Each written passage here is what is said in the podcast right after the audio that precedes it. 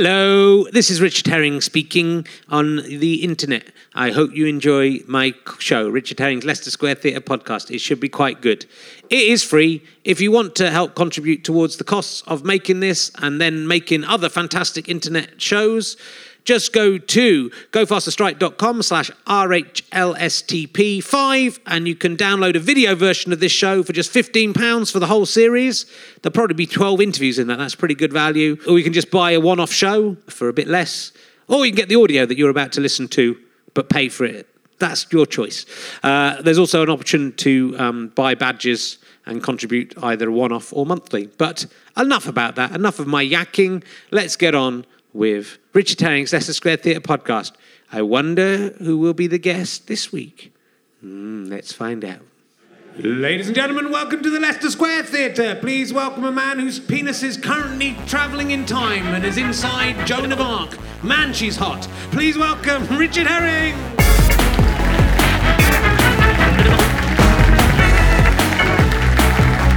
Hello. How you doing? Welcome to Richard Herring's Leicester Square Theatre podcast, or as all the cool kids are calling it, Rehelesteper. Oh, you're much better than last week's audience. Come on, come on. Uh, so, there's just going to get to a point where the whole show is just the same every week, isn't it? Just do the same jokes every week. Uh, it's uh, it's great to be back. Uh, we've got a fantastic guest coming up. Um, I've got another Dragon's Den idea. I've been thinking of lots of Dragon's Den ideas. Uh, this is a quite a, a niche one, but um, this is a quite a good recipe for you. Before we get to the Dragon's Den bit, I like to um, I like asparagus. I really genuinely like eating it. I know what it does to your wee and my wife's wee, but I like it. Uh, and I found that the best way to cook it is to griddle it, because then that's you know it's not it remains nice and firm. And if you put a bit of dark soy sauce on it, that's really and then it kind of coagulates around the asparagus. It's genuinely this is a brilliant tip. You'll be glad. Don't laugh. It's, a, it's not a joke. It's, it's, it's, turned into a cookery show. You try that. But what's good if you put quite a lot of soy sauce on, the soy sauce kind of cooks on the griddle, and quite a lot of it kind of sticks and becomes ruins your griddle essentially. I know this is quite middle class, right? Having a griddle, you know what a griddle is, right? Uh, and but then if you get it just right, the soy sauce turns into this very chewy toffee-like uh, thing, and you can eat. You know what I'm talking about? You can eat that. I'm going to make that as a business, just cooked soy sauce as a fast food. You throw away the asparagus, or you can sell that as an, an alternate business. But then it's just a, it's a chewy bit of soy, dark soy sauce that has been cooked. It's the best thing I've ever tasted. You'd have to cook quite a lot of it to be to make it feasible to sell. But that is that's going to the Dragon's Den.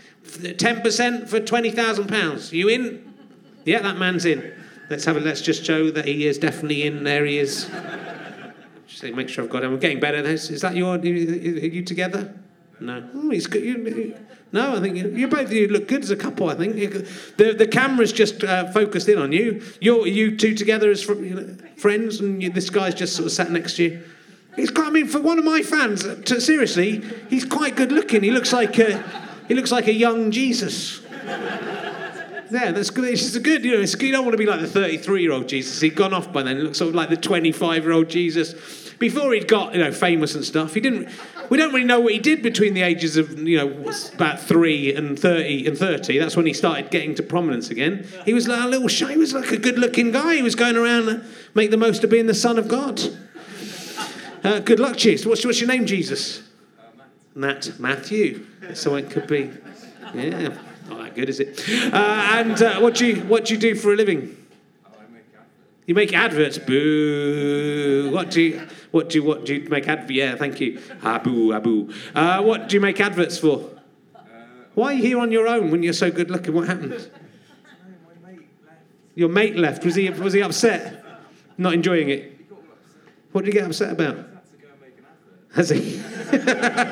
Has, have you come here to steal ideas and you saw the Queen Elizabeth rough masturbation thing? Well, we'll make an advert of that bloke wiping his cock on Elizabeth I rough. Is that what you were? Yeah, it's for the KFC. What, what, what have you advertised in the past? KFC? You, really, have you done those awful KFC adverts that have recently been on? Is that you? No, okay. They're the good ones from the past. yeah, yeah. Oh, that's good. Don't nick my ideas. I've got you. I've got you. I quite like you've got a uh, you've got a T-shirt that says heroin addict. That's almost like a pun on me, uh, as well as being heroin. Uh, it's, it is a pun. And there's some very smart men here next to the nuclear physicist. He's a nuclear physicist. He could blow you up at any second. I know something. I know something. Oh, they are. They're, they're the, but- the butlers are here. I thought they were. I thought, yeah. and there's a, this man looks very smart. And again, quite. What's going on? Why's all these cool? I mean, yeah, not so much you. You're all right. I mean, for a Richard Herring audience member, v- very, very attractive. But you've chosen to sit next to a bloke from looks like a supermodel from a b- band. Are you in a band? I was. You were in a band. What band were you in? The Light Wings. That's not a real band. It's no good. It's no. It's no good. I wouldn't know anyway. To be honest, I, I, I met Chris Martin uh, when he was quite famous from you know from Coldplay. That's what. That's a band people have heard of. Uh, and I didn't know who he was. And then I met him about a year later, and I said, "You know what, Chris? I saw your band's album in for sale in Australia." And I. he went, "Yeah, yeah, yeah." I go, "Oh, you do." And what, what, went, what went wrong with the light wings? It was all right. And what are you doing now? You should be getting another band because you still look, you know, not rattled. You still look. You're not like Stewart Lee's anus. You are. What were you? What are you up to now? Working. Yeah. What do you, What job do you do? I work for Thames Water. Thames Water. I've got, they provide my water. I, I, I, I think I better be nice to you now because I think there might be something just arriving in my water. it's like, thanks for coming along, and it's nice to have a pop star in the audience. Uh, so, it's, it's good. He's good. He's a nice, you, were you in the light wings as well? No, you with you? You his brother? Your slightly uglier brother. That's really. That's. It's bad luck. He's still good looking though, but comparing. Look, I mean, look. Look, this is what that's what a normal Richard Herring fan looks like. And then look at that, you look like an Adonis, but I look at you next to him and it ruins everything. You've got a lovely girlfriend slash wife? Fiance. Oh, that's nice. What's your what's your name? Alice. What do you do, Alice? Yeah, I, I used to share a flat with loads of occupational therapists. It was brilliant. Uh, they were they were great when I was at uh, when I was at university. No one would live with me in the second year, so I had to go and live up on the hill with loads of occupational therapists. But they were lovely. Um, yeah. Did we? Did you have fun when you were a student as an occupational therapist? Yeah, I bet you did. Uh, but th- thank you for all your hard work. Being th- I'm welcome. Um, you haven't done anything for me yet. Look, we'll crack straight on because uh, our next guest's uh, trying to book a cab to leave. Uh, so he genuinely is, but I don't think he wants to go. I think he's just, you know, he lives in our town. Uh, he is probably best known as the Tory candidate from Birds of a Feather. That is what we've all come to see for him for tonight. Will you please welcome Robert Llewellyn, ladies and gentlemen, from off of Birds of a Feather. Welcome. Thank you. Take the uh, mic out and speak into it, and your put it nearer your face. There we and go, Then you like can that. speak into it. Yes. How are you doing? Very good, thank you. Very good. Good. Thank you. Thank you. Very kind welcome. Do you remember much of the uh, the Birds of a Feather episode you did? I remember getting a lift to the studio with one of the birds. Birds. Which bird was it? Was it one. Dorian or was No. it? It was one of the other One of the birds. other ones. Sharon or Tracy. Tracy. Okay. Yeah. Yeah. It was great, and they were lovely. They Yeah, were very yeah, sweet, nice. and I was playing a Tory candidate. Were you It took- hoping you might get back in the remake? day's work. Was it? Yeah. Could have they, they brought it back so you could they, They could, they yeah, bring your character back again. I hope not. what were they like in real life? The birds. they were they were weirdly, freakishly like the characters they they? play. Obviously, it was written for them, and they've Yes. known each other all their lives and all that stuff. I'm Yeah. sure it's well known. I didn't know. I didn't know at the time, but I learned. So they're very similar, and I think there were quite a lot of similarities f- between their own lives and their husbands. Oh really? As in, they were inside. Right. I don't know. That's No. could, could be scurrilous. I yeah, that could, could have started off on a bad note there. Could have so done, you yeah, take sorry this that, no. podcast down with your lies. It's good, but it's no, uh, it's no good night, sweetheart, is it? Let's face it. You, you can only come up with one idea like that, Marks and Gran, and then you're treading water with your birds of a feather. Oh, sorry, I laughed slightly too richly at that particular comment. So uh, I'll do. I, I do like to go to the Britcom Confessions uh, website, which you may not know about. I don't know about that. No. There's a no. website Yeah. where uh, people give their sexual fantasies about British comedians. And, Right. Uh, oh, I see. So it's not British comedians. that- It's not their sexual No. fantasy. It's sexual fantasies that people have about British we can set up another website for Can you we- can I have- Sorry. Okay. Now I understand. Robert Llewellyn would. He'd like to. Yeah. Whatever. Uh, so um, there is only one about you, and it's only elliptically about you. I'm afraid, but that is Yeah. still better than uh, Ollie Mann, who got no, no people want to have sex with him, not even a pervert want to have sex with him, as has been proven. Um, this is what it says. I'd love to have a threesome with Rimmer and Lister. Right. No, a foursome with them and the cat. Right. Scrap that and just make it a full-on Red Dwarf orgy. So you come in. So like not even mentioned. not even a not even a character mention. But you are in there. You're in the melee. That's as close as I've got. Would you like that if that was if that was put, Thirty-five years in the business, and that's all I can do. if that was put to you in that way? Yeah, we'll take those two. Oh no, and him. Oh, and the rest, Yeah. and the rest, and the cameramen and the crew. Come on, Yeah. oh, come on. in. But we, That's well, quite uh, depressing. It, it does uh, lead me to the question I did want to ask about Red Dwarf. Has Kryten ever tried to suck his own cock? Or would- have you ever dressed up as Kryten, Kryten. and tried to suck Kryten's cock? This is, I mean, uh, there's two things. Kryten could very Yeah. easily because his head comes off, so That's he could true, just take yes, his head off and just hold true. it there. Yeah. So he could really, like, he could abuse himself quite badly. Does he have any kind of genitalia? Has that been established? No, there's nothing down there except plastic underpants and a trademark. The classic, the classic line. Um, uh, no, uh, wait a minute. What, what was the question? It's quite Has ever have you ever dressed up as Kryten and tried to suck No, your own cock? no. And The- have you, as just as yourself?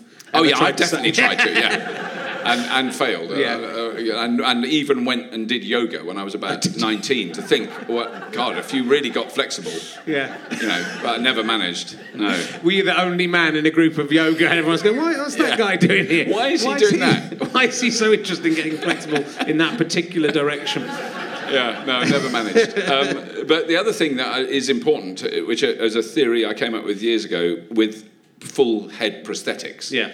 Is is it, to use it as a form of punishment, particularly for sexual offenders, because if because I've never been less interested in any form of sexual activity or looking at anything or anything to do with sex as when you've got a rubber head on. Right. It just does something, and so I thought, well, you could let people out into the community if you gave them a really fucking weird looking rubber head. It would, for a start, everyone would know. Exactly. That And they would have zero libido. It would just Right. completely go. It's, it's, incre- it's and when you took off the head, was it suddenly like one? Yeah, massive, massive reaction. Yeah.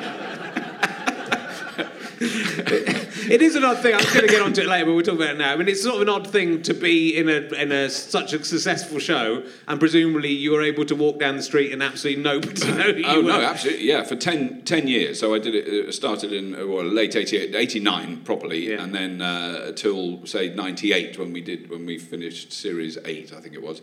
And in that ten year period, I think once or twice someone said, "Are you Yeah. that bloke?" Uh, you know, which was, and then, I, but if I walked down the street with any of the rest of the cast, I couldn't believe what happened with them. I mean, particularly with Craig, because he would say, "Hey, do you know who I am? Hello, I'm Craig Charles." I wonder if he listens to this. uh, hope not. But um, uh, but you know that was a real shock to see the reaction they got. But this is at the kind of height of, of dwarf Yeah. mania, uh, and it never happened to me. One waiter in Moreton in the Marsh. In a lovely restaurant in It's Moreton bad when you can remember. If you can name him, Yeah. this is even worse. Who didn't Simon. who didn't serve me. He Yeah. wasn't serving me. He was serving other people at the other end of the restaurant. And he and he, he came up and he said, "Oh, can I have your autograph?" You know? and I went, "God, I don't know who. You, I'd never seen him before." And I said, "Oh, how did you know?" He said, "I, you, I recognised you from the way you eat." And I, I just didn't because he'd, we, he'd definitely not been. I was had my back to him, so he'd been seeing someone eating. I guess like that. And I was with, I was with my missus, who was who has never got over that. She's it just makes her depressed. If I, I can't talk about that story with her because she just thinks it's too depressing. It's very good. And particularly as Kryten doesn't eat. No, that's. So you were just moving like Kryten as Yeah. you had to extrapolate. Go, that is how he. If he did eat, he would eat If he like did that. eat, that is from how he- behind. from behind. if, if he had a human head. Yeah, yeah. Anyway. Oh, well, we may get we may go out to Red Dwarf, but I've, you've been asked everything about Red Dwarf. Yeah, I'm sure there's nothing I can ask you that will. We are come- making we're making more. I can tell you that. Yeah, this year we're doing more and that's on Dave. on Dave. Yeah, Yeah, Red Dwarf Yeah. on Dave. cool.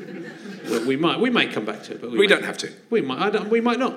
Uh, and there's much more. There's more interesting things to be to be said. Uh, I, I've been watching you. I, w- I found a clip of the uh, maybe one of the first things you did. I mean, you're so ridiculously young. I mean, it's, it's kind of. Oh, what you mean? In, you mean uh, I was? Well, you were in this clip, young. yeah. Yes, no, I you're not certainly not now, Robert. young. Uh, it's, uh, uh, in the Joeys. You were in a, Yeah. in a group called the Joeys. I want to establish why did you call yourself the Joeys first of all? Because that has an Uh, unpleasant. Uh, for my generation, does it? maybe not for your generation, I, and it's such a politically correct kind of right-on comedy troupe that Yeah, it can't well, be yeah. anything to do. Uh, what- uh, when we were at school, there was a in Blue Peter. There was they they helped some guys with cerebral palsy, and one of them was called Joey Deacon, and the and Joey became like the uh, uh, a generation's. Right. God, you see that shows that, that. shows the our age difference. Yeah. So, So I'm was- glad that it's not because I would have just kicked you off the show if that. Yeah. I'd have had because now I work for Scope. nothing to- Although I did my fair share of saying Joey in the in the So you would say to someone- in the 1970s. You would say to someone, "You're a bit of a Joey," Yeah. meaning you're. Yeah, you wouldn't just say it like that, though. All right. you, would, you would say it. You would say it in a very unpleasant way. So I'm glad that's. Why did you call yourself the So Joeys? uh, it it was a, a guy called Bernie Evans, who was one of the group, came up with the name because he thought it sounded uh, like a clown, Right. and it was short and it was easy to remember. Yeah. He had very good list of arguments. It's also the, a, a slang term from the 1950s. From Liverpool, he was from Liverpool, Yeah. or he's from that area, uh, uh, for a, a used condom that you see floating in the canal. right. Hey, look at that, there's a Joey. Which, and it's Yeah. a budgie Yeah. and a baby kangaroo. Baby kangaroo. And it had nothing to do with anything. No, because it I don't know. sounds. I mean, it sounds like the Joeys are going to come on and. I mean, it, you, there's an element of clowning in, what, in the bits I saw. There was like, Yeah. there's only, I think, probably that one clip of you Very little from Newsnight or something. Yeah, yeah, well, yeah, yeah. Uh, and it's, but it's quite g- kind of po-faced, uh, political. it was uh, hard hitting yeah. uh, political Yeah. Uh, comedy. yeah. but people did laugh. Yes. Uh, they did laugh occasionally, or quite a lot. I mean, But it's so it, it's very much of its time. It's about, Oh, you know because yeah. it's men being about you know and the macho you know taking the piss out of macho guys Yeah. and soldiers. I mean, and you've got but you've got very you've got a very rubber face as a young man. Ironically enough. yeah, yeah. So I didn't know. I didn't know what my face was doing. It wasn't. Uh, very it wasn't expressive. controlled. but also you've got a hell of a lot of hair. Huge amount of very quite dark, thick hair. Yeah. Yeah, And uh, hard to yeah. believe now. It's worth having a look at the Joeys. Uh, Yeah, what, what happened to the other Joeys? They were all well. What, very sadly, one passed away. Oh. Uh, uh, who was in that? Who's in that clip? Uh, he passed away quite a long time ago. Uh, one is a. Uh, a kind of management consultant, Really? extraordinarily successful, and, uh, and the other, the musician Nigel is uh, uh, teaches. Uh, he lives in Brighton and he teaches industrial design. Right. so this was this was this at the uh, heyday of alternative comedy? Was it sort of the eighties? Yeah, so late, late 70s, early 80s. So Yeah. I met them, we met, we met in the late 70s and we did a few sort of weird cabarets, they were called. Yes. It's embarrassing now to say that. then it was incredibly trendy, doing a cabaret. Uh, I don't know what the hell we were doing. And I didn't want to be on stage. I, I wanted to write for it Right. and, not, and not to be on, in it because I was too scared. I'd never done anything like that uh, before. And so, uh, and it was this one night in a pub in Dalston in, in London w- that we did this thing and I did some of the bits and people laughed. And I think if they hadn't laughed, I'd never have done it again. I was really mortified. I didn't enjoy it. I mean, it wasn't anything I'd ever wanted to do. Yeah. But you then get that bug, you know, Yeah. and, uh, and uh, you know, you went, oh God, I said something, and everybody laughed. Oh, it's weird. you know, I don't know. Anyway, so that's how that, that was about 1980, early 1980 yeah, yeah. which now is like a proper long time ago, isn't it? Because I used to lie to people because I wanted to be a real sort of experienced thespian when I'd done nine shows. So I said, I've been doing it for years. Uh, where I've been doing it for like 11 weeks. And Yeah. then now I want to lie the other way. Yes. I've only just started. and were you working with all of the kind of alternative comedians around that? Around I mean, sort the, our first really successful warm-up guy that we did lots and lots of gigs with, in, just around the corner in Covent Garden, uh, was Ben Elton. Right. And he was still a student, so Yeah. he was, and he was brilliant. I mean, you could tell that that guy just churned out. Because we do the same show every week, and he'd come with, with half an hour Yeah. of completely new material Yes. every fucking week. It was just it was shocking how much he produced. You know. Yeah.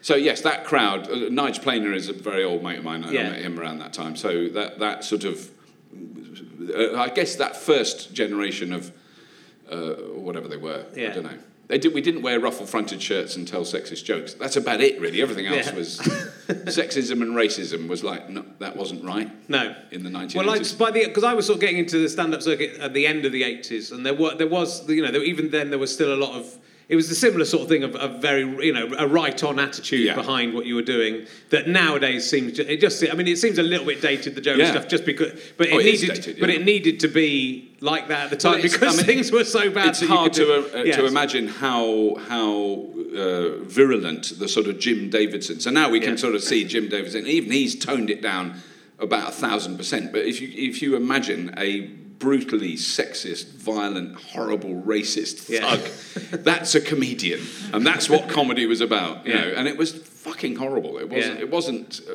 Well, even the, even the stuff that got on TV. I mean, Yeah, the, that was on telly, The, the yeah, yeah. comedians was, you know, which I loved Yeah. as a kid because it was Yeah. people telling jokes, and I didn't necessarily get Yeah.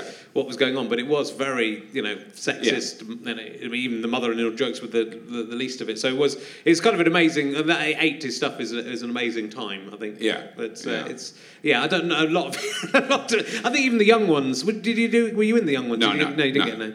Uh, but that I love. I mean, I s- so love that at the It's time. stunning. No, Uh, but it's I can't. I find it difficult to watch now. Yeah, it is, I mean, it is weird how it's dated. Yeah. Bottom, I was in Bottom. Yeah, bottom right, was yeah. Bottom was extraordinary because it was just so so, so.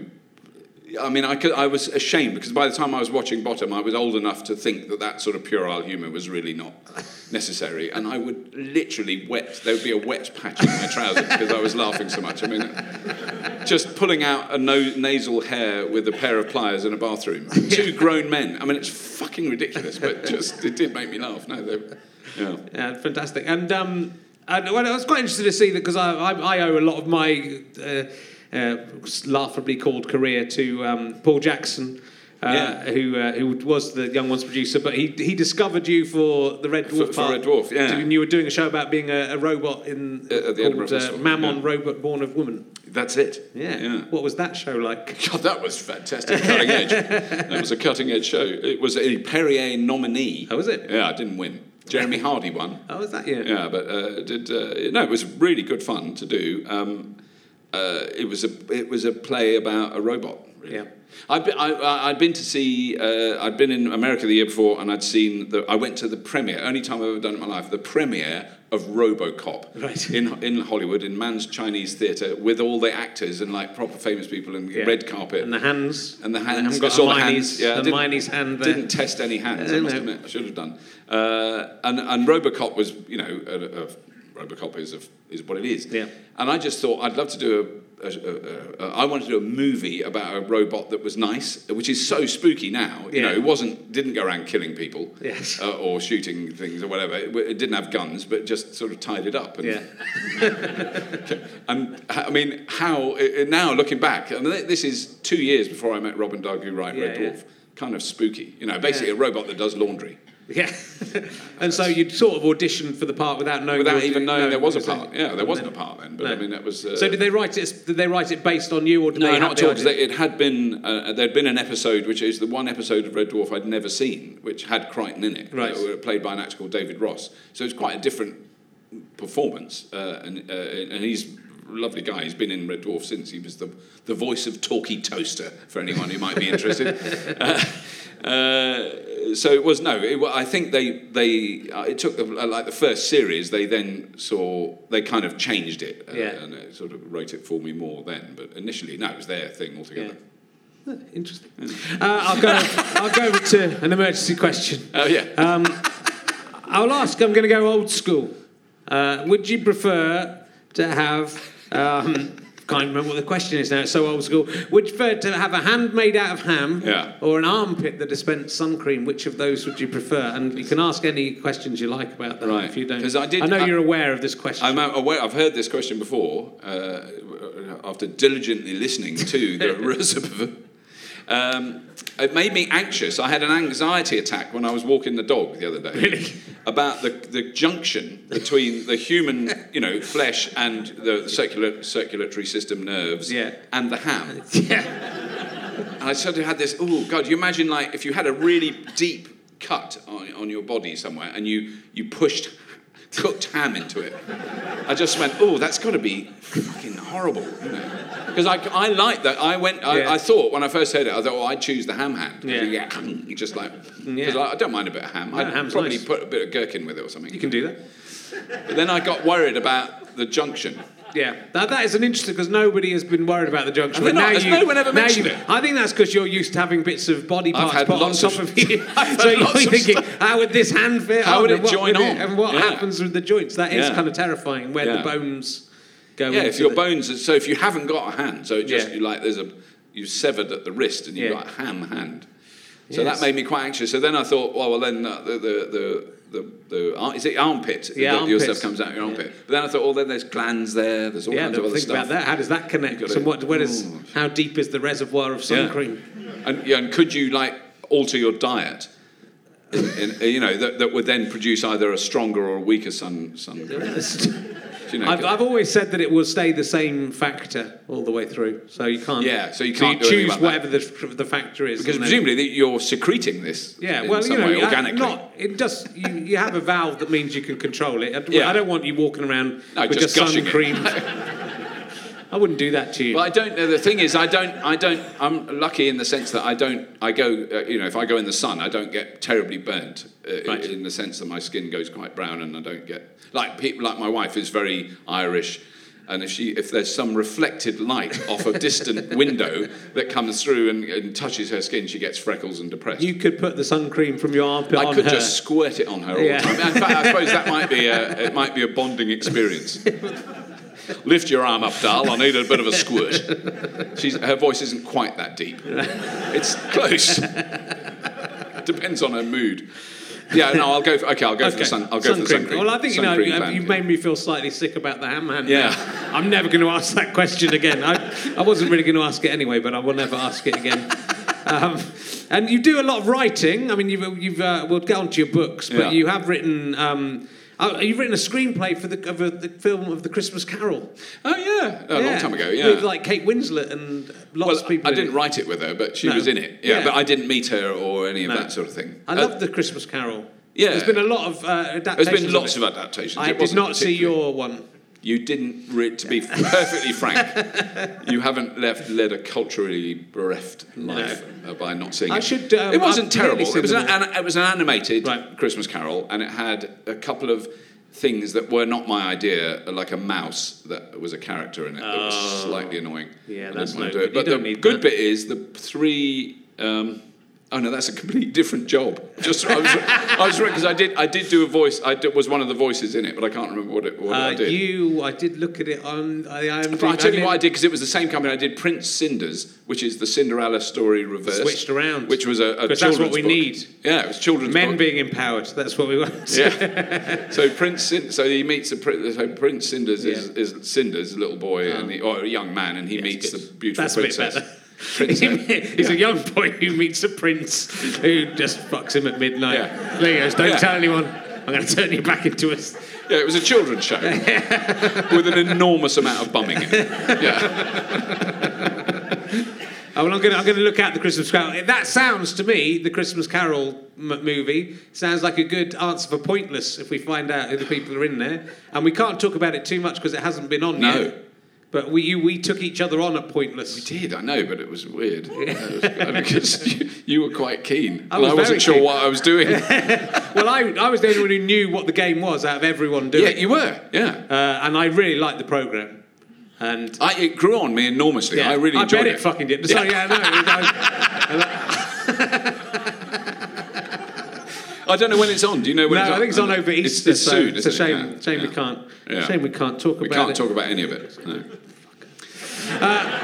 You were on with Dom Jolly, who I, you know, I don't really like anyway. But I thought, I think he, I think I, well, the, the partner I was with made a, a, quite a bad mistake in the first round, uh, which was embarrassing for her. Uh, and uh, but Dom Jolly just kept on going He- on about it, which I thought was uh, uh, ungallant of him. Yeah. Uh, but that, that's all I'm going to tell you about it. You, there's no way anyone can work out what happened from that.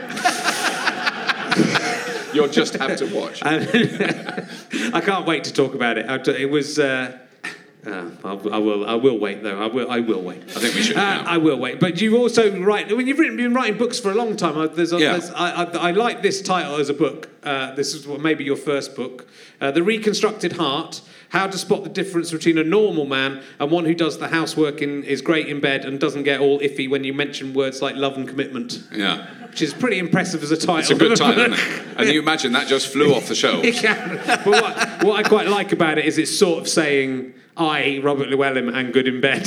And don't get. that's, what I re- that's what you're really Yeah. saying there. No. So, that, what was it? Was it. Uh, Well, it was from a show. It was it was a, a, a, a kind of a comedy lecture. Yeah. With comedy slides. right. One of them was a classic, which was the amount of red wine a woman has to drink before she believes all men are bastards. Right. And it gradually decreased from 1960 till it was just like a sip in the year 2000. So you know, it had some good, it had some good visual gags. Uh, and then uh, someone said write a book about it, so I kind of tried to do that. Sounds good. I would. Is it still. Can you get it on Kindle? Or Oh, you can get it in charity shops if you're prepared to look long enough. No, I wouldn't think it's. Uh, it was a, lo- a long time ago, a long time out of print. I don't know when it came out. In the early nineties. I yes. think it was a- yeah, I I- uh, it- yeah. I had to, it's weird how you. I've got two children, and I can only do things in terms of when they were born. Yeah. So that was before they were born. So it must be, and my son's twenty, so it's got to be more than twenty years ago. Right. Yeah. Good. And so, but now you're writing sci-fi books. Yeah, been doing that. which has been great fun. Yeah, Yeah. the last uh, yeah three years. So I've got So two of them here. I just I just brought them just Oh, in, just in case just in case up. you mentioned them, just so you Let's can see them. So that the, the, that's the first two books in a trilogy. I'm quite excited about that because I want it to be th- thicker. So I'm writing the third one at the moment. So they're they're uh, the science fiction. is quite hard to talk about them because they're sort of they're not full of shagging and bumming. But there is some shagging fine, in the first one, but it's very very delicate and, Yeah. and uh, gentle and humane. I'm not so interested in that. Uh, so, So yeah, let's if it's with human that. beings, I'm not that interested. So it's called News. The first one's The first one's from- got news from Gardenia. Yeah. Uh, and that's set 200 years in the future where it isn't shit. I mean, that's the basic Right. gist of it. So it, I think I saw one too many dystopian science fiction Yes. films Yeah. where there's one man with a gun and he's going to save his daughter and she's on the and he's got to blow away loads of zombies or the Yeah. fucking oil's run out and everyone's killing each other. Or, all those. There's plenty of them, and they're re- very early on. When I started writing, I was like, "God, I know why people write those because they're really easy to fucking write. Everything's gone to shit, and there's one guy with a gun." Yeah.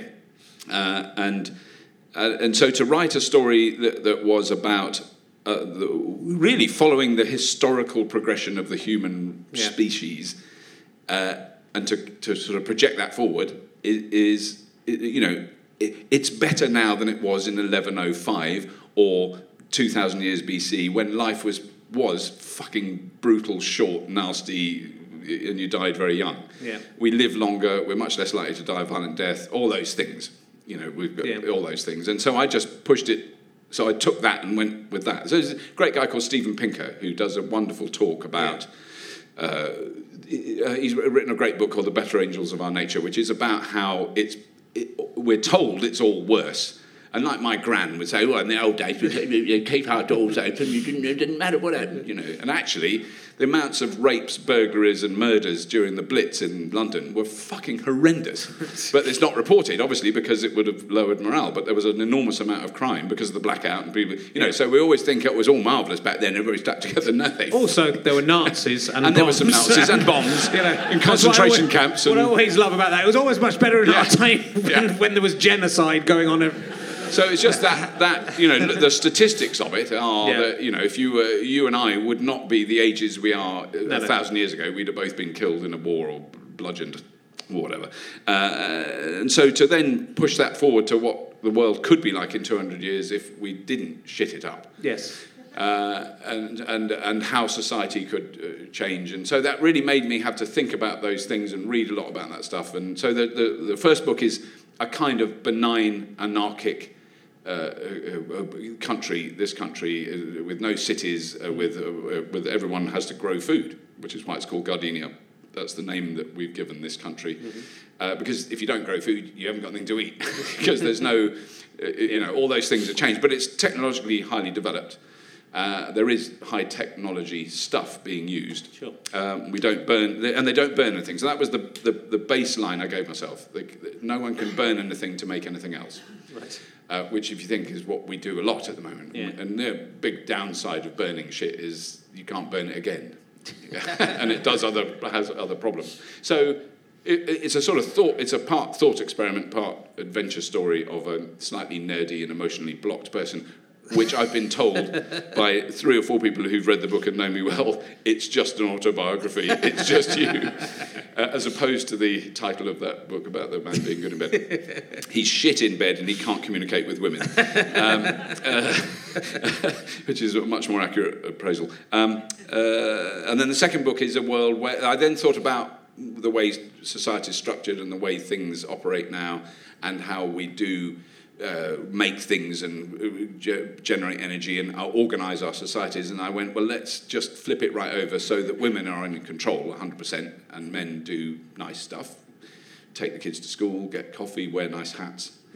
Uh, which is what, so the second book, News from the Squares, that one, is, is a, world, uh, a world entirely run by women. The entire world is run and controlled by women who have, you know, they've got a tough job. They've got to run the sewage system, the, elec- the electricity network, transportation the education system, the, the city planning, how you feed people. It's quite complicated. They're a bit stressed, a bit grey, quite attractive, but you know, you know, under a lot of pressure. And the men are lovely, and they and you know. They wear nice clothes and they do they do gardening. They don't. They're not lazy. They're cooking and cleaning and looking after the kids, and uh, they they have a lot of coffee in coffee shops and chat. And it's and, he, and as I was writing, it, I went, I just and the amount of men I've heard from, I go, can I just fucking go there? they do shopping for clothes and shit. Yeah, it sounds nice. It is Yeah. quite interesting because I think that that's what is interesting about science fiction is nearly always negative about even like Yeah. H.G. Wells. They're Yes. all they're all they all create an, a dystopia or a terrible situation or you know it's the Frankenstein thing I suppose is the beginning of it that the medical experiment goes wrong whereas in reality science is as you are pointing out makes the world Well, much better in, I mean, in it- most ways. Yeah, in most ways. And I mean, I think there are, uh, one of the things that the, where the title comes from is, is a book called News from Nowhere by a guy called William Morris, who I always thought was the bloke who did the wallpaper, but he was a bit of a sort of social revolutionary, and he wrote News from Nowhere, which Yeah. was a wonderful short book about an absolutely exquisite, perfect utopian society set in 1980. Right. So he, he, he wrote it in 1890, and then you Yeah. think that's one of the reasons I went 200 years. Yeah. 100 years isn't enough. It's not enough to do. 200 years, uh, because 1980, from my memory, wasn't a beautiful, exquisite, utopian, delightful wonder world. Uh, and so there's, and he, and his is, an, uh, you know, I reread it. I read it when I was very young, and I reread it when I started to work on this, and it is, it's very, it was a very different experience reading it again, but it's. Um, uh, it, it's not got gags or shagging, but and everyone smokes, which is quite weird. Everyone smokes pipes. Right. They're all smoking pipes. They all they all sit around and philosophize while they're smoking pipes. And I couldn't do that because that's burning shit. That's true. Yeah, so That's true. no smoking. Well, we're talking of burning shit. Um, there was that time you burnt some shit. No, uh, they, uh, you uh, you're a big uh, fan, obviously, of the electric car, which I suppose does not burn petrol. There's something must burn to make the electric car work. Not necessarily. Okay. I could go into it and I could be very dull. uh, but yes, uh, yes. I in fact came. I was uh, driven here in one this evening, which is rather splendid. uh, From uh, an electric car taxi company. Right. So it's very nice with a lovely uh, Lithuanian driver. Well, Yeah, very bright guy. he hadn't, he hadn't come all the way from Lithuania to give you the lift. All on one charge. so, do you think electric cars are going to? It, it, you know, it's, it's. I just bought a car last year, and I was sort of thinking, oh, I should go more, uh, you know, green, Yeah. but then I didn't. Couldn't bother. No, it's fine. because it's still like you know it is difficult to you know get one that get get a really good commercial electric car is it or is it Robert No, it isn't difficult. I mean, No. uh, uh, I don't know what you mean, but it is difficult. well There is are- it difficult to you know you sort of think how how, how can I charge them and uh, how far will they go and Yeah. uh, you know will I look cool driving around in them Yeah. which I'm not really worried about I've got No. a, I've got a VW Golf so Well, right uh, I, I was a very. I've driven. a lot, I've had many of them, um, and in fact, I'm in a couple of weeks' time. I'm going to go and drive the Golf GTE, Yes. which I'm very excited about, which is an electric Golf GTI. Yeah. Except it's faster than the Golf GTI. Uh, I suppose the thing is, I don't want to talk about electric cars too much because I do bore people shitless about it. But I'm sorry, I'll ask a rude question into- afterwards that will change Yeah. the tone. Yeah. I'll start looking now. yeah, while I drone on for the next two and a half hours, uh, the, the, the, the only thing I want to say about them is that they're fuel agnostic. Okay. How's that then? So you, you, Do say a bit more because I don't okay. understand what that means. So I like this term. As a proper scientist told me that. Yeah, okay. uh, uh, fuel agnostic, which means that electricity comes from lots of different places. yeah. And an electric car doesn't give a toss which sort of electricity. So you could literally like burn coal and boil a kettle and make that and have a tube going and make it drive a turbine and it like really fucking inefficient, massive amounts of coal and there's loads of fucking CO2 and it turns a turbine and it charges the car over three weeks and then you're driving the dirtiest fucking car in the universe because of the amount of shit that you Yeah, burn. yeah. Or you could charge it from solar panels, which I do at home, or Right. from a hydroelectric, or from geothermal, or from wind, Yeah. or from nuclear. Controversial. Like in Back to the Future. I can back to the future. it might go back in time. Yeah. So I mean that's the thing. Whereas with with a petrol or diesel car, Yeah. you, you literally only buy buy fuel from King Faisal in Saudi Arabia, who's Yeah. not, let's face it, one of the biggest wishy-washy, wet liberal tossers on the planet. I guess it's you know is when you look at it like that, it is an interesting. It's the same way as people argue that you know getting cocaine from South America actually Yeah. doing lots of harm in that area, and lots of liberal people will take lots of cocaine. But yeah, when you think about where petrol and diesel comes from, Yeah, it's a bit of a uh, problem. if there if there wasn't that uh, call for it, then things Yeah. would be quite different. I don't know if they'd be better or worse. No, I don't know. That. I don't, it know would be different. yeah. And I think that's the, and it's a disruptive technology uh, in, in the same way as mobile, you know, cell phones, mobile phones, the internet. Yeah. It's a definitely a dif- disrupt. It, it disrupts the, the what we're used to. It's normal to go in a car and fill it up in a petrol station. Ninety-nine percent of people, including me. Go to a petrol station, you pick up the thing, go, that's where petrol comes from, that thing. Yeah. And you put it in the tank, and, it, and then you fucking cost a fortune, fuck. And then you buy a bottle of water, which is more per litre than petrol. and you moan, but you don't moan about that. And then you drive, and that's, you know, that's normal. But I mean, even today, in the Daily Telegraph, well known left wing rag, there is a report about the levels of uh, airborne pollution, nothing to do with CO2, climate Yeah. change or anything. Airborne pollution at Buckingham Palace. It's, the, it's one of the worst places in Europe. Right. It's so high. Because we've got so many diesel taxis and buses. Yeah. And that's changing, and it will change, and it will get better. But it, it- you know, there there are a lot of aspects of of why we might consider using an electric car that aren't anything to do with looking good when you get out of it. Because if you think of it, the people who promote the looking good when you get out of a car notion are three of the biggest tossers that British television has ever produced. And I do not want to look like them. I don't give a fuck what I look like when I get out of a car, and I don't give a fuck what the car looks like. It can look like a turd. I quite like a turd car, actually. An electric turd car would be Yeah, quite That good. would be quite nice. Yeah. It's just a question of whether it can get you to the places you need to go. You know, I drive around the country a lot, and then I Yeah. of think, you know, well, I mean, it would be a challenge, but it's less of a challenge now than it, well. A Yeah. very quick one. Three years ago, Brian Milligan, BBC journalist, drove from London to Edinburgh in January in a Mini E. An electric Mini. It took Yeah. him four days, Right. and he had to stop and plug it into a 13 amp thing like you plug your kettle into. It took 10 hours to charge it. He couldn't put the heater on. It was because it used too much power, and he couldn't get to the next place. It was a nightmare, and a huge amount of press all over the world. Fox News in America loved it. Uh, it was on the BBC. And then uh, three weeks ago in January, I drove from London to Edinburgh in a Nissan Leaf in 13 hours. Really fucking boring. Better to get the train. But we did it easily because you can charge them every single motorway services Right. all the way between here and Edinburgh. There's Yeah. a charger that will charge it in 20 minutes. right. And so we just did it. Yeah, so that would- that would be good. With the heater on. With the heater Yeah. on. Yeah, that, that's very good. And so you use these cars as you do your uh, podcast, or you used to do your podcast carpool. Are there going to be Yeah. more car, which I've done a couple of times? You have. Uh, and very enjoyable chat. So we've Yeah. chatted before. Uh, and uh, you, you doing more carpools? I, I hopefully am. I mean, I'm right in the middle Right. of, of some sort of. Uh, I think. I think I definitely am. Yeah. I think I can say that. But it, it's, it's it, the same format. So, but it, it, it looks like we'll, I'll be doing them in a different car each time. So each Okay. person it will be a different car.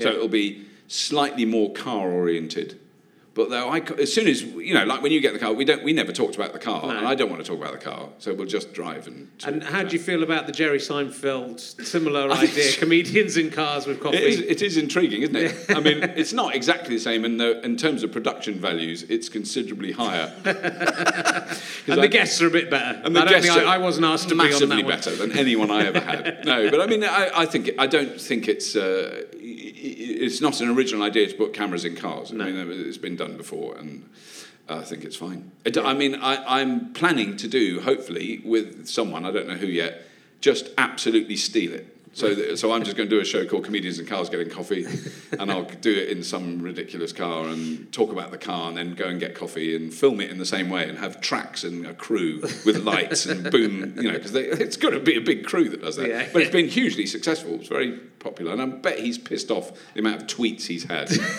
you stole that idea from Bobby Llew. he's going, who the fuck is this Bobby Llew? Because it's just you in the car. Right? You don't have. It's just you and the you sat at the Yeah, I, cameras. and yes, it's just me and cameras. Yeah. Yeah. But yeah. Yeah. so there's not like a whole like you know camera rig No. on a truck like he has going alongside his Lamborghini. But what I quite look when when you look at it, there's a you've got some you've got a lot of very big names. Yeah, but no, you've um, but you've stuff. also had quite. A, I saw you had Alice Roberts, who is the uh, Yeah. uh, well, she's a, she's a sort of scientist. Basically, Yeah. she does lots of different.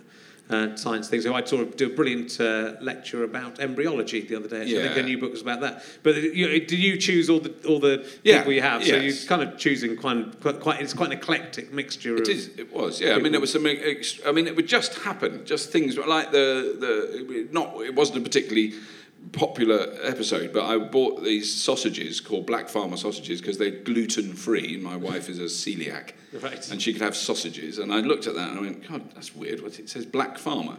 And then you realise that it's, it's a, a, a West Indian guy that has a farm in Wiltshire and grows pigs and makes sausages. And Right. he's celiac, so they're gluten-free sausages. Right. So then I, I kind of see their PR thing, and I so I get in touch. and suddenly I've got the black farmer in my car, who is standing as a Conservative MP at the last election. Oh, Did you Failed. talk about birds of a feather? But Didn't talk about birds of a feather. but we got on really well, and Yeah. he told me that really I should vote Conservative, Right. the, you know, in the most, the nicest possible way. And I said, I don't think I will, but uh, you're lovely.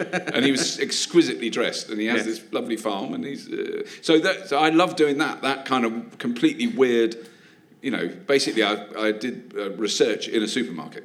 Right. yes, That's, so that that's where I found it. yeah. But it's mainly again, it's an internet-based thing, which we've Yeah. had in the, the last uh, two podcasts with people kind of doing pioneering on the on the internet. So, uh, is the, is the new series going to be on? on Oh yes, internet? just on the internet. Yeah. Yes, yeah. I mean that's really its home. I mean, so that got picked up by by Dave again. I did a series on Dave, which was fine and it was good, and I was you know, but it wasn't what I wanted. The whole idea of that always was that it was a an internet thing, and also that you weren't restricted by length of time. Yeah. That you could do. Some of them aren't that long. You know, 15, 20 minutes. Some are three quarters of an hour. It Yeah. depends on what happened. You know. Yes.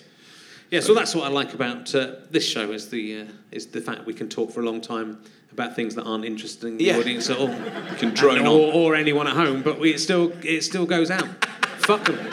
Fuck them. Yeah. Who's important, Robert? You or me? It is us. if your penis could travel through time, Yeah.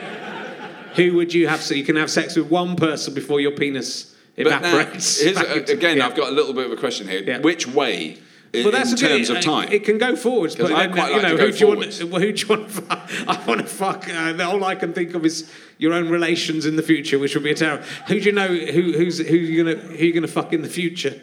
But I would think because there's that song by Yeah. either Busted or McFly, Yeah, which I'm very proud to say I haven't got a clue. Which Okay. uh, they're boys are with the same. sideways hair, but and they're now the same, aren't they? I've Yeah. Understood that.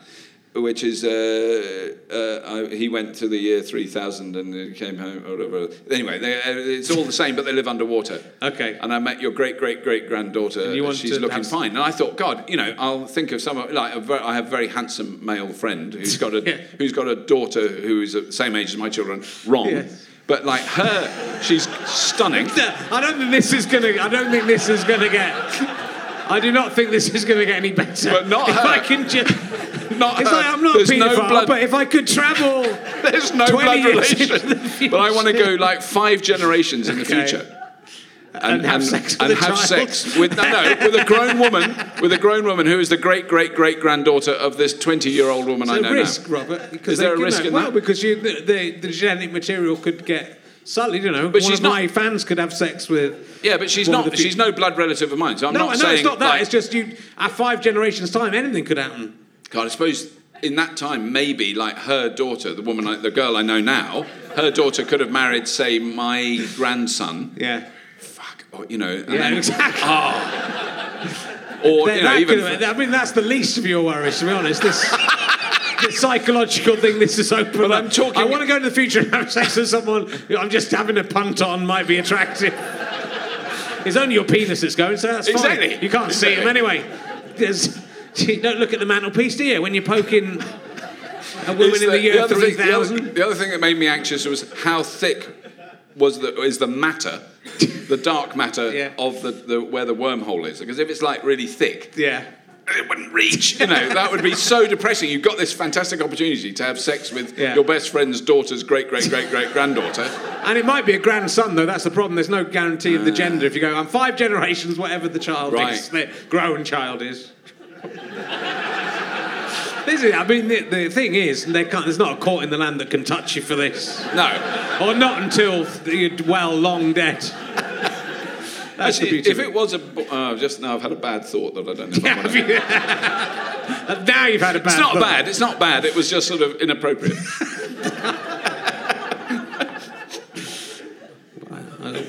Oh, you know, I would edit it out, but because of pointless, I'm going to leave that in. So, um, whatever it is that happens. Yeah. Uh, have you ever seen a ghost? No, no, sorry. Have you ever seen a Bigfoot? I've I, I have seen some Yeah. fucking big feet, Ah. but not an actual Bigfoot. No, size 19. Imagine uh, when really, Yeah, size whose- 19 whose feet foot. were I? I, used to make shoes, so I made a Oh, pair you? of shoes for a man who had size 19 feet. Who did you make shoes for, and why? Oh, all sorts of people, but I mean, he was he stayed in he stays in the memory. he does. But what, Very, who were you big feet. working for? Selling? Did you? Uh, I used to work for, oh, look, they're still there, James Taylors, who are Oh, yeah. shoemakers just off Pad- Marylebone High Street, Oh, yeah. and John Lobbs, who are in St James so like Street. proper smart Proper shoes. smart shoes. John Lobbs is where James Bond had his, Right. you know, in the stories, had his Yes. shoes made, and Charlie Chaplin saw his lasts. He had quite small feet. Right. You saw his lasts. Yeah, so the last is the wooden mould that the shoes made on. Yeah. So They uh, kept when- They kept them all there. Just they're in all- case. You never know. You You might never, come back. you never know. Time travel. Mr. Chaplin's come back, sir. Funnily enough, I'm reading a book about. I've just read a book about that's coming out. That's been out in Germany about Hitler just waking up and being alive again in the, in the present day. Wow. After he's committed suicide and he's suddenly alive again. So you know, you never know. Never if he know. can do it, Chaplin can Yeah, do it. Yeah. Anyone with that moustache can do it. Um, and so, are you an expert? Were you? Is that a skill you've uh, properly acquired, or c- can anyone go and Oh, make oh, no, I did an apprenticeship and I was a pro- I was a shoemaker. Yeah, no, I did know it this for. at all. uh, is this is this a known fact about you? I think it's not something I've kept deep. Didn't see on- didn't see it on Yeah. Wikipedia. Hey, it's not on Wikipedia. No, is- I did it. So I mean, I did it, but, but uh, when I start when the Joeys started, I had quite different hands Right. because a shoemaker's hands. Are, uh, you know, you can crush metal with them. They're very strong. You know, Right. so you're working with them all day, and and black fingertips because the metal uh, the, of the tools you use and wet leather tends to stain your fingers. So I was always very ashamed of my fingertips. I was probably performing like that, which Yeah. probably people thought is very dangerous, lunatic young man with enormous, thick, dark hair. But uh, yeah, so, So, if you need new shoes now, do you just make your own shoes? no, I would love to. It just it's very slow and painful. I know I've still got all the tools, but I, I, it would take me a long time to do it. I think. Make your own shoes, man. What are you I mean, I have made my. I've still got shoes I made, but not, Yeah. this is like 30 years ago, so I haven't done it for a long time. I'd, I'd be making my own shoes every. I'd have a new pair of shoes every day Every if I was you. I'd just throw them away. I'd make them, put them on. Go, mm. I mean, there is a, it is an experience that's hard to communicate if you've never had it. But if you have a pair of shoes made for you, Yeah. it's weird. I mean, or you make your own or whatever. But you, when you put them on, it's like you've put on a brand new pair of shoes that fit, Yes. which normally you know brand new shoes don't. and so they're very. They don't. Uh, these one, these one. Because I think I've got like some posh shoes. These are really fucked now, but they were these were quite expensive and posh. Yeah. But I know they they really hurt for ages. They Yes. really rubbed for ages until they got the right. And also, I just kept slipping up because they. 'Cause they've got what you meant to soles, they don't have any yeah. soles on them. What are you meant to do about that? That's stupid. Well, I know it is. It is a problem, but they make a really good sound. If Yes. you've got really good ones when you're walking on London pavements, a little bit of grit. yeah. Yeah, but I mean, no, they're lethal. I've fallen over so many times. And also, when you stand on chewing gum, it really Oh, sticks to it. it's horrible. Yeah. Just buy your shoes from uh, Clark's. Yeah. That is my Yeah. that is my advice, and then you can have a go on one of those machines where you put your foot in. Do they have one of those if- at the, the, no, the, no, because they do it with. I'd love that. See, I think there is still a side of me that wants to develop a kind of 3D printed shoe thing. It's actually, Yes. in fact, I describe it in News from the Squares, chapter 15, I think. Oh, that'll definitely that would Where you just put your foot in a thing and Yeah. you just get a shoe and it's there and you go, fuck, and it fits absolutely that exquisitely immediately. Happen. Also, when I went, so I don't. I've been skiing this year, which is the first time, Oh. and that was the worst thing about it. Was just the boots hurt They so badly. I've no, I refuse to do it. I just think if anything slips under my feet, Yeah. I want to get away from that area. I don't want to stay there. so No. It doesn't appeal. I, I'm the same, but I was my wife made me, and that's what happens when you get married. I didn't realise you have to do stuff for the other person. I know. Never But- get married. That is But- my advice. But my wife, ma- I don't my mean wife it's goes not going to happen skiing. for you, but uh, never get married, Jesus. Apart from to that lady, how are you two getting on? Are you, is it going all right? Yeah, yeah. It's, beau- I mean, you're, he's a nice young lad, isn't he? For you, he's a younger man. Isn't that nice? 15 years old, he is. Sorry if you're also 15. it, is, it is dark down there. Uh, so, uh, yeah, let's. Oh, I was going to ask you about the time you got Tabasco on your penis, but that was Ollie Mann, who I forgot to Oh, ask. yeah. That's the. I forgot to ask him about that. Um, oh, my, my sound guy, George, uh, wants to talk, and I hope you are in this because I didn't see this in any All of my research. Uh, he loves Hollywood science. Oh yeah. Has Pe- have people seen this show? Anybody saw Hollywood Science? Yeah, some people have seen Oh, it. Oh, good. Some people saw it. So you can recreate. You had. To, said did. there was one where you had to piss on a shirt. yes, piss on a shirt. Yeah. And what Hollywood film is that? in? uh, somebody else. It's it's it's Jackie. Chan. It's the first movie I ever saw Jackie Chan in. So Right. it's Jackie Chan and Owen Wilson. Shanghai Noon. Shanghai Noon. So Jackie Chan. Audience Wikipedia. They're in a they're in a prison. Yeah. They're in a, like a Western jail. Yeah. You know, a cowboy jail, and uh, Jackie Chan says.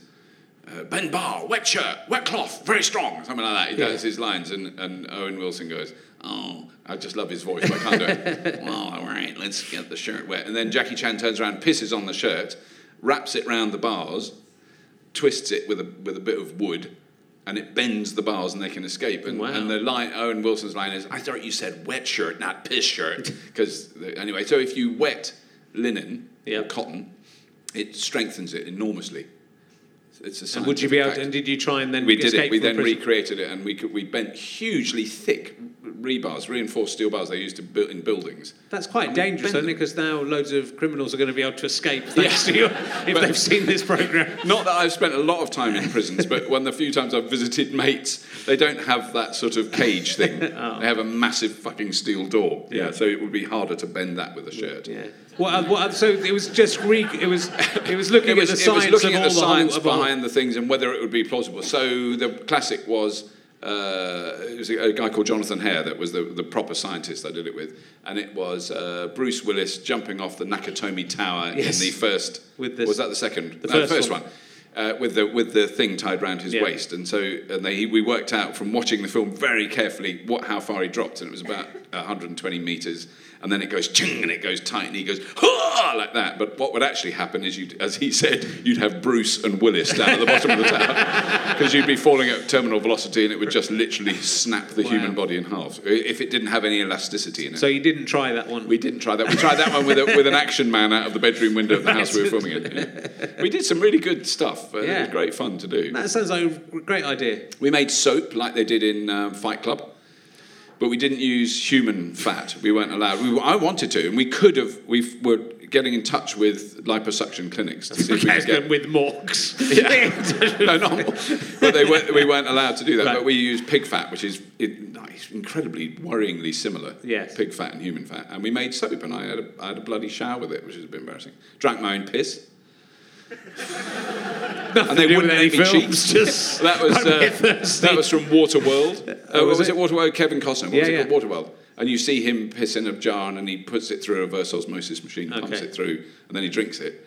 And they made me do that, so we had a, and it, it, it was still warm. It was really because we did it like literally there on a like in a lab, Yeah. pump it through. So it got all the stuff out. Got all it. it was So absolutely was water. I mean, I didn't think it wasn't water, but it was the fact that it was still slightly warm. And they made, and I said, "Can't we just put Evian in it and like, you know, I'll we'll pretend." They were, they were all all the people behind it, the producers and directors were all scientists, and they were very they were sticklers for reality. Yeah. But it was good fun to do, and uh, I would love to have done more. But it was it was a boring story why we didn't do more. But Oh, it, that sounds like I, if I if this takes off, Yeah. and we make loads of money from Yeah, these let's do badges, ano- another I'm series of Hollywood badges.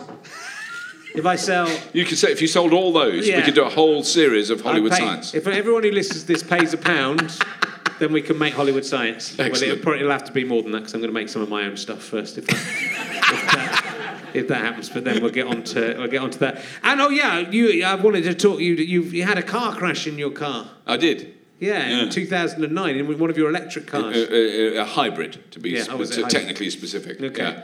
Of- and I was very lucky, really, that I'm not dead. I think probably. I don't. I, uh, the weird thing about it is I have absolutely no memory of it Oh, at really? all. It's not So- much good for this. No, podcast. it's not really anything I can say. The good thing, the good thing Because was you got knocked out. You were actually I was like, unconscious for I think about 20 minutes. Wow. Yeah. I don't know. And someone tweeted that I was dead. Which was a bit alarming when I looked at Twitter sort of two days later, and there was sort of R.I.P. and all that stuff. oh my god! So what? Because they'd been there at I the think they'd scene. been, there's quite, it was at a, quite a busy junction, and there was quite a lot of people passing. So someone, I don't know, I have no idea how that happened, but it Yeah. was sort of, uh, you know, I don't know. Because obviously, if you're unconscious in a car that was literally torn in half, I mean, it was in two pieces. Was it? Yeah, so it wasn't. wasn't But it was the other guy's fault. The other guy's fault, and thankfully he was insured. He wasn't drunk. He he, he admitted full liability. It was in uh, country roads because I live out in the sticks. Lethal. Yeah. Just stick to driving around London's most safer. Well, you don't go fast enough in, in London to have a serious accident. Yeah. So he went you're- across a junction on a. I was on the main road, Oh, and he was on a narrow lane at the side with a massive, fucking huge red stop sign, and he didn't even brake Right. because there's no skid marks or anything. He just Right. rammed straight into me. But there were But I don't remember. it, So yeah, there's not really a lot I can say.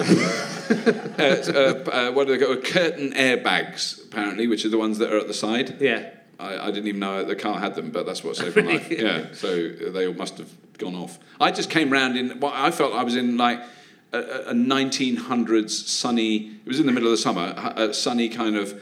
Uh, drawing room with lovely white linen curtains. I was ever so happy, and apparently I'd been saying weird shit to a policeman who uh, it was very charming, and he said, Right. and I sort of went, hello. There was a policeman's head coming into this lovely sort of Victorian sitting room. It felt lovely. It was all peaceful, very quiet. It was the, the least alarming way you could come round from a very, quite a serious road accident. yeah.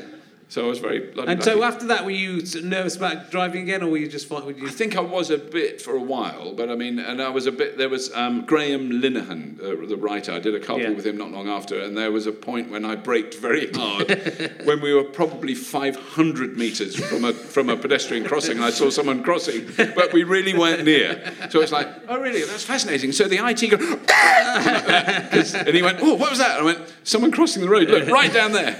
And so I was obviously a bit extra careful. Yeah, it could change the interviews quite a lot if you're just Yeah. screaming in the face of.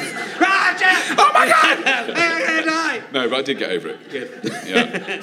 so that I sometimes ask what's the closest you've come to death, but I'm guessing that's. I suppose it. that probably is. Yeah. I don't know. I can't think of uh, any other. Um, yeah, it's not in, in not not in those terms. No. Uh, well, I'm glad. A Glaswegian man Glad you survived. uh, threatened me once, but Oh, really? I, I, I can run quite fast. well, I could then. I wouldn't be able to now, but yeah. Um, let's see what else I've got for you in my little sleeve. oh, I've got I've got my sleeve. Where? How? What age were you breastfed until? Haven't asked that one for a while. Yeah, no, that's a good one. I I would guess two, knowing my mum. Uh, it wouldn't have been. Uh, I don't think it wasn't twelve. Okay. Yeah. Because I saw just for, I was thinking about that question again because uh, Izzy Suttie was breastfed till she was about four or five. Right. Weird. Uh, but I saw like a, a, a couple on the tube on the way here with a baby, and I was like, oh, that baby's really big. And then I realised they'd kind of had a, basically a three-year-old size child, Right. but it was still dressed in sort of baby clothes and had like a pacifier and everything. Wow. It's a bit weird, isn't it? I don't know. Yeah. I mean, children are odd. Then I kind of Anyway. wondered what the uh, oldest anyone's had a pacifier in until, because I bet there are quite old. But then Oh, yeah. I thought I'd quite like to introduce that for adults. Yeah. I used to. Well, I nice, sit used on the tube sucking a little nipple, wouldn't it? Yeah. I used to use my son because my son had one. And I used Yeah. to use it. It was Did you? great. I'd drive with it sometimes. I'd fuck because they were everywhere. Well, we were always losing them, so we had them Yeah. everywhere, all over, everywhere we Yeah. went. Because you always went, he would be, he'd start kicking off, and you, you just, you know, it was the volume knob, and then I'd Yeah. find her in the car, and I, it's quite nice. We've all like that's the nipple in the mouth. There's no one who doesn't. There's no one who doesn't like that. No. Do you have an idea for Dragon's Den that I can I'll, that we can push? I've got well, I've got one because Yeah. of dogs and dog shit. So Right. I'm really not keen on dog shit. no. strangely. That and. Uh, we've got a little terrier dog we've had for years who's like uh, sort of auto. She's like an eye dog. She just does stuff. I don't know what she does. She's there. She doesn't make any noise. She doesn't bite people. She doesn't Hmm. do anything. She's very obedient. Walks right by my heel. Doesn't need to be told. I've walked right across London with her with no collar on, and she's just there like Nice. that. Really good little dog. And then last year, for some reason that really, really evades me, it's all about marriage. It's all about compromise. It's all about understanding and loving your partner, regardless a fucking great stick insect of a lurcher dog suddenly arrived in my house and shat everywhere. And I don't know who. I just went. I looked at this creature that was like grinning at me like that. just lakes of canine fecal matter. Yeah. And then I discovered that my daughter thought it was funny because he eats grapes. Well, grapes are not only bad for dogs, but they are like instant mega diarrhea. You know, Yeah. so so we got over that. But then I thought, eh, because I, when I walk with him, you've got to pick it up. Well, the little terrier, you know, it's like a peanut. It's all dry and, you know, it's just really neat. You pick that up, not a problem. I'm not offended by it. I'm quite happy to do it. When he does it, it's like a fucking log. it's just gross. And it quite often of loose, um, a loose Yeah. nature. So, I so just but- can't work out where this is going. That's what. Well, I don't know if you're going to start selling dog manure or something. So there was that. Well, then a couple of years ago, I did a program in Holland with about a guy who builds autonomous drones. Right. And I know that drones, uh, drones are trendy. Well, they've probably gone off a bit now, but they were trendy. and I suddenly thought, because there was that footage of the Amazon drone that was delivering to your door, and I Yeah. went, I like that. That is good. So there's a drone that is like constantly just behind your dog, and it's got a camera on its arse. That's where it's locked in, and that's it. You set the target up. You've got to set it up first. Yeah. You use your phone. You set it up. You know, stay, stay there, stay there, stay there.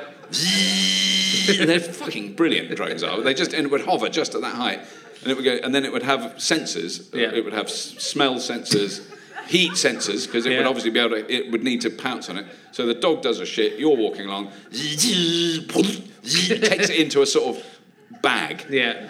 Oh, fuck, it would be gross. it would have sort of fingers that would self clean, and then it would fly uh, with you until it was near a bin, a suitable repository, and it would go. And I mean, that I would pay serious proper Would money. you? Yeah. I To think you'd need to, a- probably pay about fifty thousand pounds for it for it to be a They're commercial. not that. No, that's the problem with drones. They're, t- they're cheap. really I mean, cheap. In, the sense of the, the, I think the sh- the dog shit guidance one would be more expensive. I don't know because the, the one we capable of doing saw, the one we things. saw, it, it, it was an autonomous. This was autonomous. Yeah. Didn't need you didn't have to steer it with a, like radio control like Right. planes like in the olden days. and it, and that one had a, ca- a, rec, a facial recognition cameras like five built in. All, Yeah, and it facial like yeah facial. What did I call it? Yeah, fecal. no, but yeah, but not fecal. not fecal. Not- That's what not we need. dog anus. We need fecal recognition. But that and that one uh, could also uh, clearly you could mount a small, very small firearm underneath it. Yeah. So it flies up to you, it sees you. Oh, it is Richard Herring. Yeah. It would do three, two to the chest, one to the head. Yeah. Tap tap tap. Yeah. And that's and then it goes off and it can crash. It doesn't matter. It costs twenty quid. They're dirt cheap. It's a dangerous thing though, because if you know you have autonomous flying pooper scoopers, you know they could turn on the humankind. They could. or they could just go Yeah, and, and release. us. Oh, That would be that would be bad. thing. Yeah. Okay. So I don't think, you don't think it's going to work. I don't think it is going to work. Um, and uh, yeah, we, we now your taxi is probably going to be here soon, so I haven't No. got too much. we haven't got too much longer, but we'll we'll, uh, we'll ask a bit more. So you were actually backstage. We were talking about uh, sci-fi fans, and do you, do you go, do you go to the uh, do you go to the uh, conventions. Conventions. I, I mean, not a, a lot, but I have been definitely, and then certainly the big ones in America are uh, an experience that one yeah one carries with oneself. I know there are a lot of US fans of the UK Red Dwarf. Yeah, yeah, It's surprising. I mean, not not uh, universally. I mean, it's in very specific cities where it's been shown. It gets shown on PBS in America, Right. So it was shown a lot. There's definitely a, a, a cult, very culty fan base. I mean, some, there was one period where they showed all of them. Like in a big splurge, Yeah. uh, on all the PBS stations in America, and there was a time when there were far more numbers of people watching Red Dwarf in America than here. I mean, it was like sort of 22 million or something, Wow, you know, yeah, which is like, you know, when we'd, we'd be, I think we touched 10 million here at, at our very peak. But, you know, Well, so Operation in, numbers, Yewtree will but- be on to you about that Yeah, when the time comes. But you've probably got 10 or 15 years before it gets to you. and especially if they do retrials for everyone. It's yeah, going to take, it's going to take Yeah, a long, it's long just time. going to go on and on. It's going to go a long, long time. But you did a US version of Red Dwarf, and Yeah. you were the well. To begin with, you were the only one of the of the actors who was in Uh, the, the- the British version. one, yeah. And how did it go? Uh, not good, I think. I mean, I enjoyed it. It was Yeah. great fun, and the people who were in it were great. They were very nice people.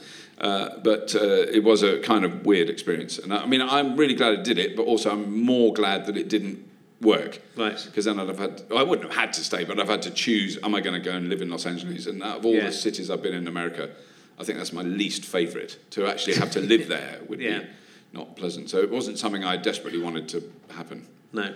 So- what went? What? What? Why didn't it work? Oh, no, I mean, it, it really isn't to do with the show or anything. It was to do with the politics of the studio system and the t- Yeah. TV industry in America, and it was unfathomably complex, complicated. Right. I can't even remember all the ins and outs of it, but I was very grateful not to be at the blunt end of that. You know, I was just faffing about. And also, you get treated in a totally different way as a, if you're on the screen in America Yeah. it is the equivalent of royalty here. You know, it's you just get ridiculous, unnecessary privileges Right. that you don't. I felt guilty about being sort of, you know, tossy middle class twat.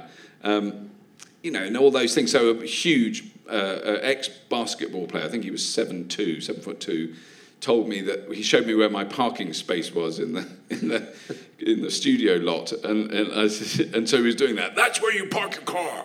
If anyone else parks a car, you tell me, and I will personally come out and kick their fucking ass. I was like that, going, and I went, I haven't got a car.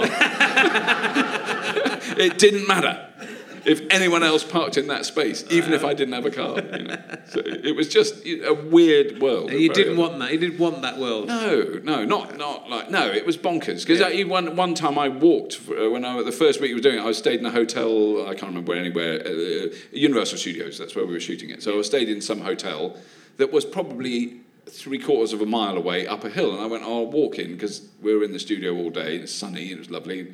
So I walked down the hill. That that I may as well have created a terrorist attack. They went fucking apeshit because I didn't get in the car that they sent. You know, so then you realise, oh god, this is really weird, restrictive world that they're all used to. The Yeah. American actors were used to it. And also, you kind of, but you bought it. Once you're in it, you can't Oh, escape. you you I would have had I would have are- had petrol implants in within a week and been in 23 hours a day therapy Yeah. and had my penis enlarged so hugely.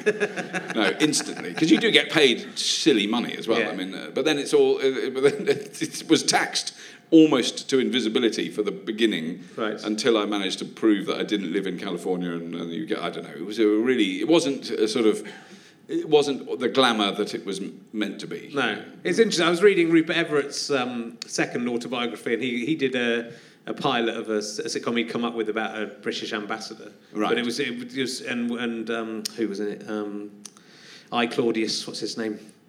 D- uh, Jacobi? Derek Jacobi was in it, but Derek Jacobi basically, you know, they, they really fucked around with it and ruined it and Yeah. changed it. Though, to be honest, his original idea didn't sound brilliant either, but they, they, they, made, they then made it even worse. But Derek Jacobi just said to him backstage as he was about to go on, I, no offence, but I really hope this doesn't get made. Well, I was- yes. I was a bit like that. because, but it is, because, you know, there's, there's on the one hand, it's like a li- you know, life-changing Yeah. amount of money, but on the other hand, you can't escape the contract. No. uh, At all, you know, and so And it's six years. It's a six-year Yeah. contract, so it's a big commitment to make. I mean, I think people like Hugh Laurie, you, know, he got he did it right. yes, And uh, you know, I have enormous respect for that. And also, he was sort of. The, he, I, I've always thought he was the really good actor out of that generation. Right, yeah, he was the really extraordinary actor that you sort of think of as being, you know, he's just a sort of posh chap. Actually, I think he, when he acts, he's very very Yeah, good. yeah. And I mean, that was a really interesting series. It was massively popular in America. I mean, it's extraordinary how. What a star he gave, and how much money he would have got for doing that. Then you realise I reckon over twenty thousand pounds easily total. In total. in total could be. I'd go as far as thirty-five thousand in total for ten years' work. But isn't it, it's, it's interesting how those those moments can change your life. You know, your life Yeah. can go one way or another way. Yeah. I, you know, it's, I can't really see. I can't see Red Dwarf working in, in with an American the American system. I mean, it was. I don't know how. Yeah, it's a very. It was a very. I, I could have brought my third book out, which is called "The Man in the Rubber Mask," which tells the story of that in Yeah, great oh, detail because it is a quite a complicated story of Yeah. what, what happened there. But um, uh, the actual pilot itself wasn't that bad, and the actors in it are really, really good. They were very funny and really. good. I mean, Jane Leeves played Holly, uh, the computer, and she was then in. Uh, um, Frasier. Fraser. Frasier, Frasier for years as Yeah. the as the sort of I don't know quite what she what her accent was because she's posh girl from Surrey, but um, Yeah, it was odd. She did a sort, sort of northern a northern accent, That, that Americans would understand that, that no northern person has ever spoken. And then all of her family had to come over, who were all again English actors, Yeah. Who then had to do this ridiculous northern accent. That's right. Accent. It's the Yeah. only bad thing. I love that, that sitcom. It's Yeah. sitcom. It's the only slightly weird thing about that sitcom. Anyway, look, we better, Right. we better, you know, No, we can't, we've we gone could, on for hours. We It's could go on all night. It's been very, very, uh, very, very enjoyable meeting you, and thank you for returning the favour and coming on my thing Oh, no, as I've been on yours. And um, yeah, will you please give a massive round of applause to Rob Llewellyn, ladies and gentlemen? Thank you. You have been listening to Richard Herring's Leicester Square Theatre podcast with me, Richard Herring, and my guest, Robert Llewellyn. Music was by Pess, thanks to Orange Market, the British Comedy Guide, everyone at the Leicester Square Theatre, and Chris Evans. You know the one I mean by now, and uh, all of his crew from Go Faster Stripe. It was produced by wonderful Ben Walker. It's a Fuzz Go Faster Stripe and Sky Potato production. It goes out on the internet. Hooray! We'll be back with more next week. If you enjoyed that, you might also enjoy Rich Herring's Meaning of Life, which is also an iTunes and British Comedy Guide podcast. Uh, and you can watch a video of it at vimeo.com slash channel slash rhmol. That's all free. If you want a slightly longer version of that and the full interviews from that show, go to gofasterstripe.com slash rhmol and you can pay a small amount of money to see that. Or just donate some money and get a badge. Can do it per just one off or per month. That will help us make even more internet content, like a video version of As It Occurs to Me. You'd like to see that, wouldn't you? Well, you're going to have to pay a little bit because it's going to cost us a lot of money. So that's where your money will go. None of it will come to us. We'll just spend it on making more fantastic shows. Or come and see me on tour, richardherring.com slash gigs for We're All Going to Die dates, which are all selling pretty well. So book ahead if you want to come and see that. Thanks for listening. Or you can get uh, t-shirts at uh, cotton cart, richardherring.com, cart.com, and some mugs. Why not do that as well? Bye.